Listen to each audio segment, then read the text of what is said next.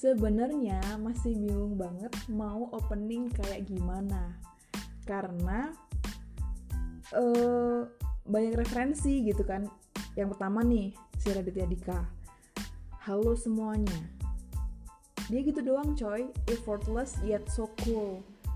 Karena emang opening mungkin agak bisa dikesan agak bisa dikesan dikesampingkan. Agak bisa dikesampingkan ya. Jadi yang penting tuh intinya gitu kan inti pembicaraannya. Tapi ada juga yang bikin aku mikir kalau opening itu penting banget. Misalkan podcast rapot yang emang jadi inspirasi aku pro banget pakai lagu nyanyi Reza Ankaradini Abigail Ha podcast. Ha rapot hmm, taram taram taram. Keren banget kan? Gitu. Nah ngomongin soal bingung opening I'm wondering dan nggak tahu caranya nge-monetize podcast biar ya of course biar bisa dapat duit. So if you guys know please just inform me. Gitu nah kenapa kok aku ngomongin podcast habis itu ngomongin duit? Jadi karena umur aku sudah segini aku tuh berusaha semaksimal mungkin untuk melakukan hal-hal yang bisa menghasilkan. Dalam hal ini ya of course duit. Aku mikir ke depannya coy. Kalau misalkan hal yang aku lakukan sekarang ini bisa menghasilkan sesuatu di kemudian hari why not gitu kan ini bisa di relate sih uh, ke karakter aku yang intuitif emang karena kebetulan podcast ini lanjutan dari podcast yang kemarin tentang extrovert sekarang aku ngomongin yang intuitif which is huruf kedua dari ENFJ. N untuk intuitif. Nah, setelah aku scroll-scroll di Pinterest, aku dapat satu gambar yang menjelaskan karakter intuitif di 8 poin. Nah, di podcast ini biar nggak lama-lama ntar, aku mau bahas separuh aja yang menjadi dominan di karakter aku. Oke, okay, so without any further ado, yang pertama adalah admire creative ideas. Nah, seni itu kan macam-macam nih. Ada seni bela diri lah, seni musik lah, seni olah tubuh dan segala macam. Kalau aku pribadi, aku pribadi yang aku bisa itu adalah ngedance which is seni olah tubuh ya atau apa. Kemudian nyanyi, ya mungkin aku nggak bisa tapi aku suka gitu. Puisi, aku juga suka dan aku juga suka bikin-bikin handcraft gitu jadi DIY DIY ala-ala nah untuk dance udah aku mulai sejak aku TK sih naik ke SD di SD juga dapat kesempatan untuk tampil di at least perpisahan kakak tingkat gitu kakak kelas gitu ya. Jadi terakhir ngedance itu SMA SMA kelas 11 itu lomba di Natalis sekolah ya kalau nggak salah. Dan nyanyi nyanyi juga udah dimulai sejak TK itu ibu aku cerita tentang pertama kali aku tampil di depan umum itu adalah menyanyi. Jadi waktu hari pertama banget sekolah masih pakai dress bukan seragam jadi dress yang bahan denim dengan motif tulip di bawahnya aku masih inget banget ada tali di pinggangnya gitu. And that was my favorite one. Uh, next puisi. Puisi ini adalah hal yang kayak nggak uh, kepikiran gitu buat buat Kanita aku udah bikin blog sejak SMA di blogspot. Terus waktu kuliah kenal WordPress aku ganti semuanya di WordPress tapi belum ngomongin tentang puisi. Terus waktu kuliah itu aku ngerasa ya you know romance dan patah hati. Jadi nulislah puisi di blog itu tapi sampai sekarang nggak keterusan karena alhamdulillah lagi nggak galau. Kemudian untuk DIY DIY juga dari kecil. Jadi kecil tuh aku punya Barbie yang aku masih inget banget. Itu favorit aku tapi entah sekarang nggak tahu kena ke mana. Itu sampai bondol gitu loh rambutnya. Tapi aku suka karena uh, she was so pretty. Dari kulitnya kan ada tuh Barbie yang putih banget ada yang kayak coklat sama matang. Itu tuh fair enough. Kulitnya tuh terang bersih gitu. Kuning langsat menurut aku. Dan aku suka cantik gitu Barbie-nya tuh. Terus DIY-nya apa? DIY-nya adalah bikin baju si Barbie asli. Jahit tangan bikin rok-rok mini gitu bikin uh, bikini terus bikin jas uh, kaos kemeja. Aduh it was my childhood memory dan I love it. Suka banget nge-style style dia. Suka luf luf luf luf luf maksimal. Terus sering juga bikin pouch. Bikin pouch itu udah level atas ya karena aku udah bisa ngejahit pakai mesin jahit. Dan pouchnya tuh uh, kepake gitu loh kalau Barbie kan buat main-main.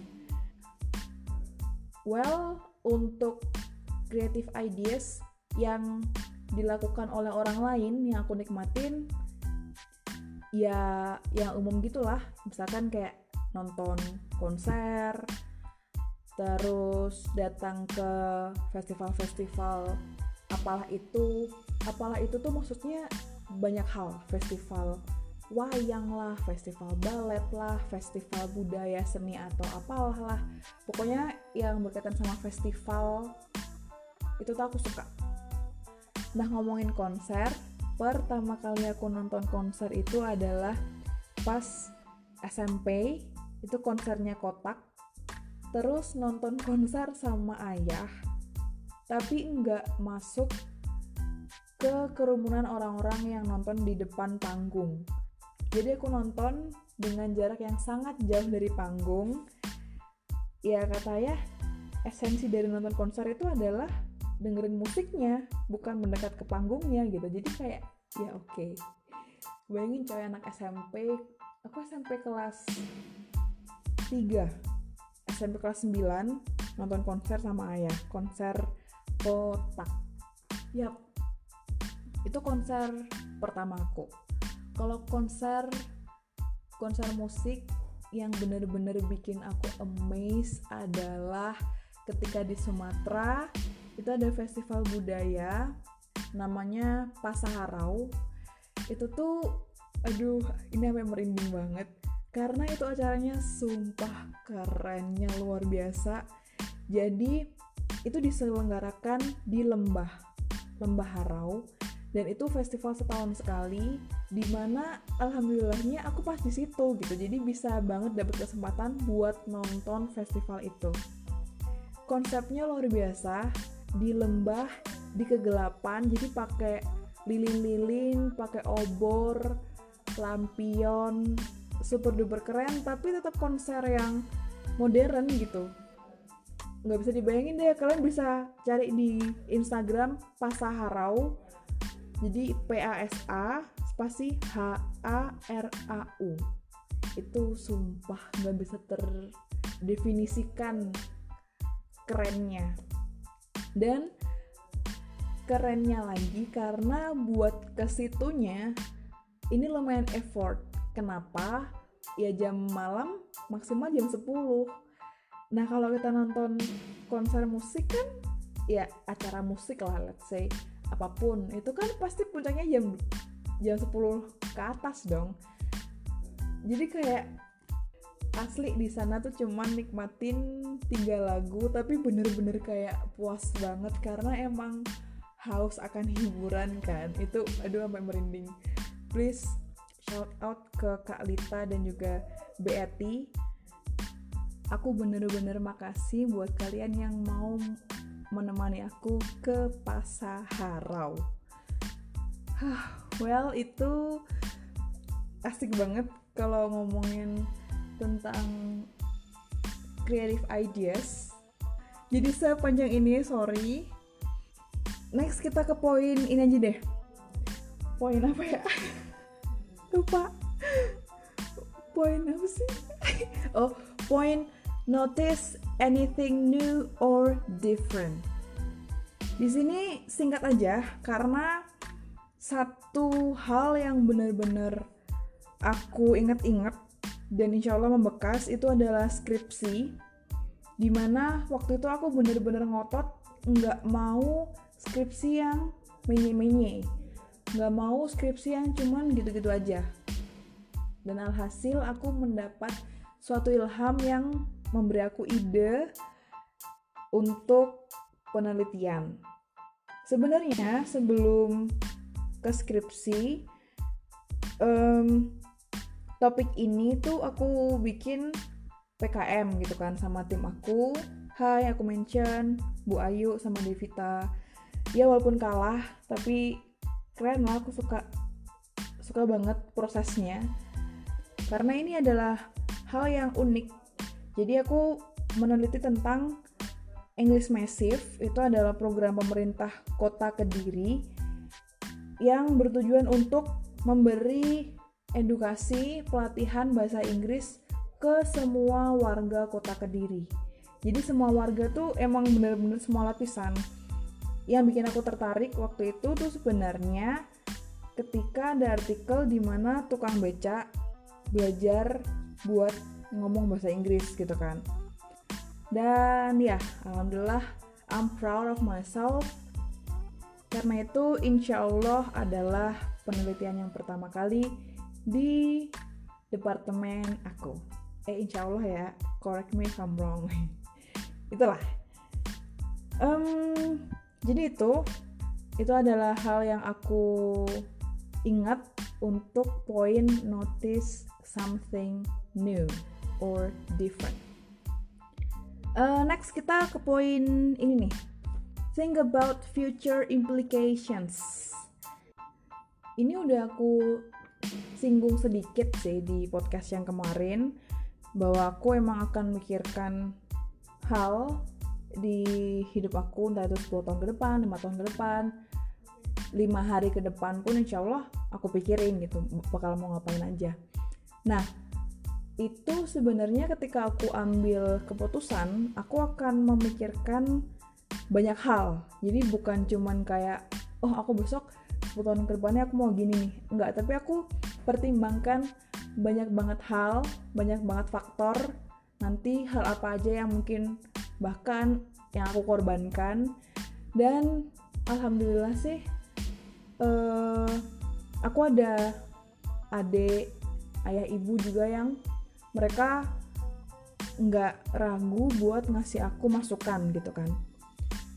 Uh, untuk rencana-rencana yang aku ambil buat masa depan aku itu tuh sebenarnya aku ambil dengan melihat segala contoh dari sekitar aku juga. Jadi aku belajar dari pengalaman di sekitar aku. Di sekitar aku ini konteksnya keluarga karena memang itu udah lebih dari cukup untuk mengambil contoh-contoh dari mereka gitu. Ayahku sering banget bilang, kalau misalkan kamu mau belajar kehidupan, belajar dari keluarga kita keluarga kita ini dalam terminologi keluarga besar banyak banget uh, sampai hari ini terupdate insya Allah kalau nggak salah ada 97 orang di keluarga besar aku dan itu juga berlaku untuk rencana marriage life-ku jadi aku bener-bener sekarang tuh uh, lebih peka, lebih sensitif terhadap kehidupan rumah tangga dari ya keluarga aku. Aku bisa belajar dari mereka gimana caranya mengatasi masalah, gimana caranya menghadapi masalah, mengatasi dan menghadapi beda kali ya menurut aku. Terus gimana caranya mengatur keuangan, gimana caranya parenting, gimana caranya mengasuh anak, mengasuh anak yang satu orang aja, mengasuh anak yang tiga orang, anak dua orang, anak empat orang, bahkan anak sepuluh itu aku belajar dari keluargaku gitu jadi heads off untuk keluarga besar aku yang memberi banyak banget uh, soft skill yang nggak bisa aku dapat di mana pun. Jadi itu sedikit pembahasan dari poin tentang future implications.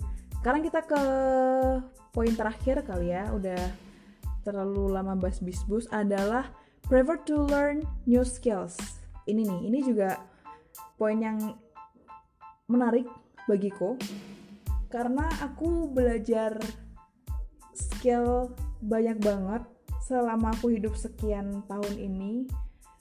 Skill di sini bukan soft skill ya maksudnya tapi jadi dari SMP aku udah comot-comot beberapa jenis ekskul beberapa ada yang cuman masih niat doang. Ada juga yang aku ikut sehari doang. Ada yang ya bertahan lumayan lah dua minggu. Habis itu ciao. Dan ekskul ekskul tersebut adalah pertama basket. Basket tuh niat doang. Kenapa? Karena waktu mau hari pertama berangkat latihan yang waktu masih kayak registrasi pendaftaran gitu celana olahraga aku tuh masih basah dan aku saat itu nggak ada celana olahraga selain itu. Tuh udah singkat ceritanya gitu. Yang kedua mau ikut karate. Karate itu dapat inspirasi motivasi dari Mas Rio sepupuku.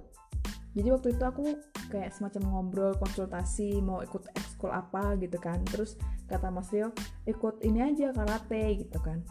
Dah kenapa nggak jadi ikut harus bayar 75 ribu then I thought at that time ya elah basket aja gak bayar kenapa karate harus bayar gitu jadi ya udah nggak usah Betulnya kalau basket itu kenapa? Karena aku terinspirasi juga dari sepupuku Mas Edo, which is itu adanya Mas Tio. Terus udahlah nggak jadi. Akhirnya aku ikut volley. Kalau volley ini aku beneran ikut, bukan cuma niat doang. Ikut dan waktu latihan aku tuh dikelompokkan di anak-anak yang amatir karena emang aku amatir. Nah, sementara teman-teman aku yang lain itu mereka dimasukkan ke tim pro karena emang sejak SD mereka tuh udah masuk ke tim volley di zaman SD. Akhirnya kan aku nggak ada temen ya di tim amatir itu. Dan ya udah caw karena bete aja gitu kayak ih kesel gitu. Yang lain masuk pro aku amatir. Udah ciao. Then aku masuk ekskul pingpong. Ekskul pingpong itu terinspirasi dari ayah. Jadi beliau itu adalah dulunya atlet pingpong beliau pernah menang lomba pingpong atau apalah gitulah Dah, itu sempat bertahan lama coy, kayak dua minggu atau tiga minggu gitu. Tapi berakhirnya bukan karena aku gak semangat atau bukan karena bayar, bukan karena bajuku masih dicuci, tapi itu karena nggak tahu kayak tiba-tiba aja tuh eskulnya udah nggak aktif aja gitu semuanya, seguru-gurunya, seteman-teman aku, semua kayak udah langsung kayak eh mohon maaf ke mana semua? gitu, nggak ada kabar. Entahlah. Jadi itu tentang skill-skill ala-ala yang aku comotin one by one waktu SMP So, itu tadi adalah 4 dari 8 poin tentang karakter intuitif. Anyway, untuk intuitif ada lawannya, yaitu sensing, kalau simbolnya huruf S. Jadi di MBTI itu masing-masing karakter ada lawan dalam artian itu karakter yang bertolak belakang. Kalau extrovert ada introvert. Sekarang kita ngomongin intuitif ada sensing. Nah, based on Jean Camero di videonya dia uh, di YouTube channelnya TED Talks yang berjudul What's Your Type, dia menjelaskan tentang MBTI. Sekarang kita fokus ke huruf kedua dari MBTI, yaitu ada sensing versus intuitive. Nah, uh, menurut Jean sensing dan intuitive atau intuition itu dibedakan berdasarkan how they gather the data and information that they like and trust. Kalau intuition atau intuitive sama aja ya. They like possibilities, meaning, and the big picture. Jadi kalau di-relate ke aku, aku akan mengambil keputusan dan juga akan melakukan sesuatu dengan memikirkan kemungkinan-kemungkinan yang terjadi di masa depan. Kemudian aku juga akan memaknai hal-hal yang aku lakukan itu. Kemudian untuk sensing, they like to be practical, actual, and then real. Nah ini benar-benar bertolak belakang karena kalau si sensing ini mereka lebih yang right now gitu. Kalau intuition mereka think about the future gitu. Nah, uh, eh, Mrs. Cameron ini kasih tunjuk sebuah gambar. Nah, kebetulan banget kalian nggak bisa lihat gambarnya, jadi aku si karakter intuitif akan menjelaskan gambar tersebut dari point of view ku. Kalau aku yang lihat dan menjelaskan ke kalian, aku akan bilang wah gambar ini nih tentang suasana Mesir kuno. Kemudian ada banyak-banyak ada banyak-banyak. Kemudian ada banyak hal-hal liar di sana karena kayak hutan belantara gitu loh guys. Nah gitu, itu adalah point of view dari orang intuitif. Tapi kalau yang menjelaskan adalah orang sensing, mereka akan menjelaskan bahwa gambar itu tentang pilar-pilar pohon-pohon, kemudian banyak banget bunga warna kuning. Nah, I hope that you can get the point. Kalau kalian misalkan wondering, aku karakterku apa ya gitu, kalian bisa cek di videonya TED Talks, kemudian judulnya What's Your Type, itu uh, speakernya adalah Jean Cameron kalian bisa menentukan apakah kalian tim intuitif kayak aku atau kalian tim sensing.